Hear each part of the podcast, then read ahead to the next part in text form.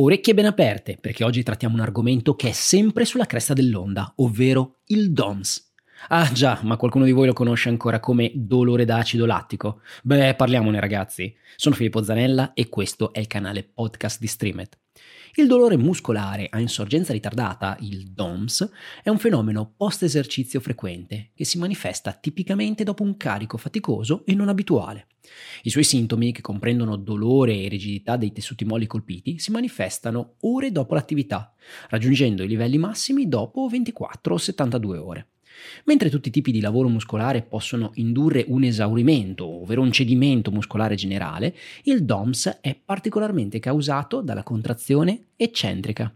Esempi di attività correlate includono la corsa in discesa, lo stretching balistico, la pliometria e l'esercizio di resistenza eccentrica. Esistono molteplici teorie che tentano di spiegare i meccanismi che portano al DOMS e la maggior parte di esse suggerisce un ruolo primario del muscolo scheletrico, ad esempio la produzione eccessiva di lattato, l'infiammazione e il danno strutturale del tessuto muscolare. Tuttavia, ricerche recenti suggeriscono un sostanziale contributo meccanico o sensoriale del tessuto connettivo extramuscolare. Gli stimoli ottimali necessari per innescare gli adattamenti della fascia profonda sono sostanzialmente diversi da quelli del muscolo scheletrico. Questo può avere implicazioni significative per quanto riguarda la prevenzione e il trattamento dei DOMS. In questo podcast esamineremo quindi le prove disponibili che descrivono il possibile coinvolgimento della fascia profonda nei DOMS, secondo l'articolo di Wilk e Beringer pubblicato nel 2021. Ma partiamo dai modelli patogenetici classici. Una delle teorie più antiche che descrivono il possibile meccanismo del DOMS si concentra sull'accumulo di acido lattico. Il lattato è una sostanza prodotta durante il metabolismo glicolitico. In letteratura è riportato come il lattato possa indurre dolore quando viene iniettato nei muscoli scheletrici. Concentrazioni eccessive di lattato possono quindi rappresentare uno stimolo nocivo per le terminazioni nervose libere delle afferenze di tipo 3 e 4, che si trovano all'interno dei piccoli vasi sanguigni dei muscoli scheletrici. Essendo collegate al sistema nervoso centrale tramite fibre nervose sottilmente mielinizzate, tipo 3, o non mielinizzate, tipo 4, le terminazioni nervose libere o non incapsulate agiscono come i principali nocicettori dei muscoli scheletrici e rispondono a stimoli meccanici e chimici. Sebbene ci siano prove che suggeriscono che l'attivazione dei recettori da parte dei metaboliti possa essere coinvolta in una certa misura nell'affaticamento muscolare durante l'esercizio fisico intenso, la teoria dell'acido lattico è stata ampiamente respinta come causa del DOMS. Uno dei motivi è la componente temporale. Le concentrazioni di lattato tornano prontamente al valore basale dopo la cessazione dell'attività fisica, mentre il tipico disagio DOMS si verifica solo nelle ore successive. Un secondo fattore contro questa teoria è la mancanza di correlazione tra le concentrazioni di lattato e l'intensità dei DOMS.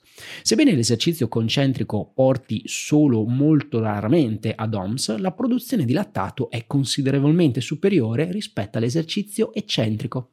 Questa osservazione combacia con i dati che mostrano alte concentrazioni di lattato e assenza di DOMS dopo la corsa in piano, ma bassi livelli di lattato e DOMS sostanziali dopo la corsa in discesa. Quasi 120 anni fa, Hugh propose per la prima volta la teoria secondo cui i DOMS potrebbero derivare da un danno strutturale all'interno del muscolo scheletrico. È stato ripetutamente affermato che gli elevati stress meccanici imposti ai tessuti molli potrebbero superare la capacità di carico del sarcomero, portando a microrotture localizzate all'interno o vicino alla linea Z. In effetti tali cambiamenti sono stati regolarmente identificati durante esami microscopici di biopsie eseguite dopo contrazioni eccentriche insolite e inusuali.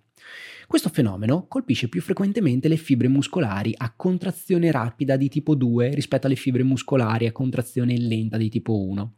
Come si può intuire dai loro nomi, le fibre a contrazione rapida mostrano un'elevata forza, potenza e velocità, a discapito però di una resistenza limitata, mentre le fibre a contrazione lenta raggiungono basse velocità di contrazione, ma hanno un'elevata resistenza alla fatica. Rispetto alle fibre di tipo 1, le fibre di tipo 2 a contrazione rapida hanno più linee Z più strette e più deboli e filamenti di titina meno complianti, che potrebbero portare a maggiori sollecitazioni meccaniche durante la contrazione eccentrica. Inoltre, contengono isoforme più piccole della proteina, che stabilizza il sarcomero, la nebulina, fattore che potenzialmente conduce a una maggiore suscettibilità al danno indotto dallo sforzo. Tutti questi fattori insieme probabilmente spiegano perché i muscoli con un contenuto di fibre di tipo 2 elevato subiscono un danno maggiore dalla contrazione eccentrica rispetto a quelli con un contenuto di fibre di tipo 1 maggiore. Tuttavia, alcuni autori interpretano i microscopici cambiamenti strutturali intracellulari secondari a contrazione eccentrica come una parte naturale del processo di rimodellamento, piuttosto che un segno di danno muscolare. Inoltre, non è chiaro come questi microtraumi debbano essere associati al dolore. Ovviamente è ipotizzabile una attivazione di efferenze meccanosensibili di tipo 3 a causa delle lesioni strutturali, ma questo potrebbe solo spiegare il sintomo del dolore e non come mai questo esordisca tardivamente e persista dopo l'esercizio. Infine, bisogna considerare che la soglia di attivazione di questi recettori è molto alta, il che ne impedisce l'attivazione attraverso normali contrazioni. Pertanto, anche l'ipotesi che il danno morfologico muscolare sia associato ai sintomi DOMS manca di supporto clinico e sperimentale. In uno studio del 2002, Nosaka e colleghi hanno incaricato partecipanti maschi di eseguire esercizi eccentrici con numeri di ripetizioni variabili. Sebbene l'induzione del DOMS abbia avuto successo, il dolore sperimentato durante il movimento e la palpazione non era correlato alla creatinchinasi plasmatica, che è un marker di danno muscolare.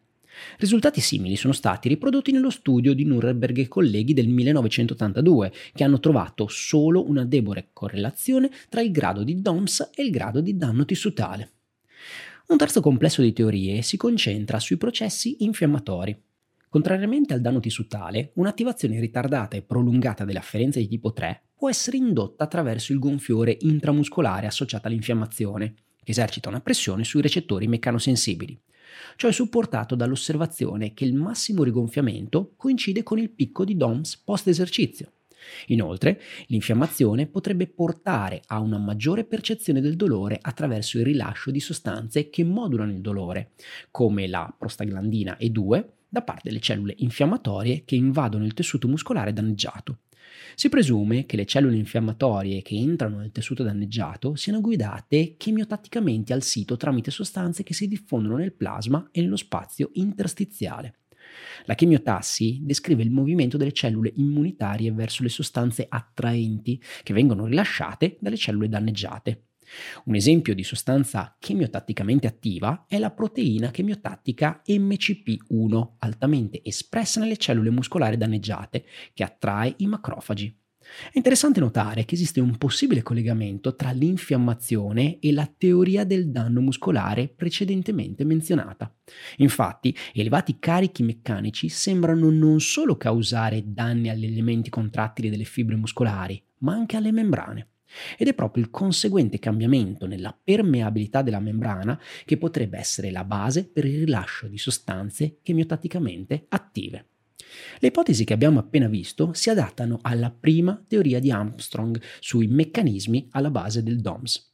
Secondo la teoria è ipotizzato che il danno alla membrana, derivante da forze meccaniche elevate, si traduca in un afflusso incontrollato di calcio dallo spazio interstiziale, che attiva proteasi e fosfolipasi calciodipendenti che esacerbano ulteriormente il danno alla membrana. Secondo la teoria, questo processo è amplificato dal fatto che il calcio si accumula all'interno dei mitocondri, influenzando la respirazione cellulare e quindi la sintesi di ATP e infine riducendo il ritorno attivo del calcio nel reticolo sarcoplasmatico da parte delle pompe cerca. Il danno alla membrana si traduce ulteriormente in un efflusso di componenti intracellulari, come gli enzimi, nello spazio intercellulare e quindi attrae i monociti che si convertono in macrofagi. I mastociti e gli istociti vengono attivati e si pensa che l'accumulo di sostanze chimiche derivanti dalla fagocitosi e dalla necrosi attivi le terminazioni nervose libere che scatenano il dolore.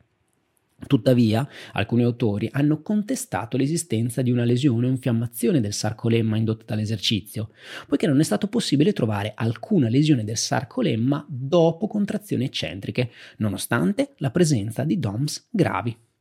Ciò è supportato da altri autori, che hanno riscontrato solo un'evidenza molto debole o nulla di infiammazione e necrosi nei muscoli a seguito di danno muscolare indotto dall'esercizio. Alcuni autori ipotizzano addirittura che l'infiammazione osservata nel muscolo scheletrico dopo l'esercizio possa rappresentare un artefatto metodologico piuttosto che un vero evento indotto dall'esercizio. Questo a causa della natura invasiva con cui si campiona il tessuto muscolare. Infine, anche i radicali liberi sono ripetutamente citati come causa di danno alla membrana delle fibre muscolari. Il fatto che siano prodotti durante la contrazione eccentrica non è controverso, poiché numerosi studi hanno finora dimostrato questa connessione. Tuttavia, non è chiaro se i radicali liberi siano in modo causale correlati allo sviluppo di danni alla membrana indotto dall'esercizio e DOMS. Tra gli altri fattori, la componente temporale si oppone a tale connessione. Close e colleghi nel 2004 hanno dimostrato che l'aumento di radicali liberi si verifica solo dopo 24-48 ore dopo il massimo DOMS. Inoltre, la somministrazione di antiossidanti ha avuto scarso o nessun effetto sul dolore. Ciò è supportato da De Oliveira e colleghi che hanno visto come un'integrazione vitaminica antiossidante possa prevenire lo stress ossidativo ma non i DOMS.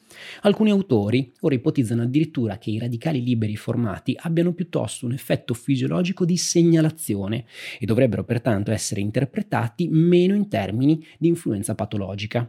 Infine, come sottolineato da Close e colleghi, va notato che la produzione mitocondriale di ROS, le specie reattive dell'ossigeno, è fortemente associata all'aumento del metabolismo aerobico. Pertanto ci si aspetterebbe che l'esercizio associato a un elevato consumo di ossigeno sia collegato a un aumento del DOMS piuttosto che l'esecuzione di contrazioni eccentriche.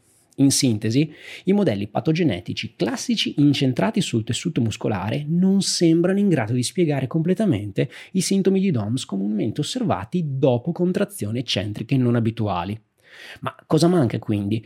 Quali sono le ipotesi più recenti? Beh, lo scopriremo nella seconda parte di questo podcast.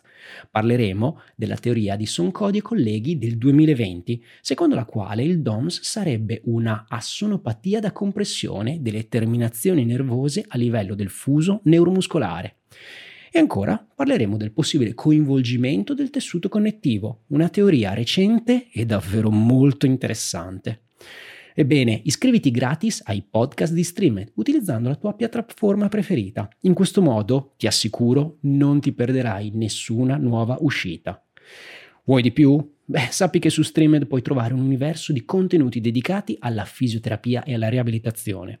In particolare, se ti appassiona il discorso relativo allo stress muscolare, sappi che nel corso di Claire Minshul si approfondisce proprio l'uso degli esercizi di forza in riabilitazione.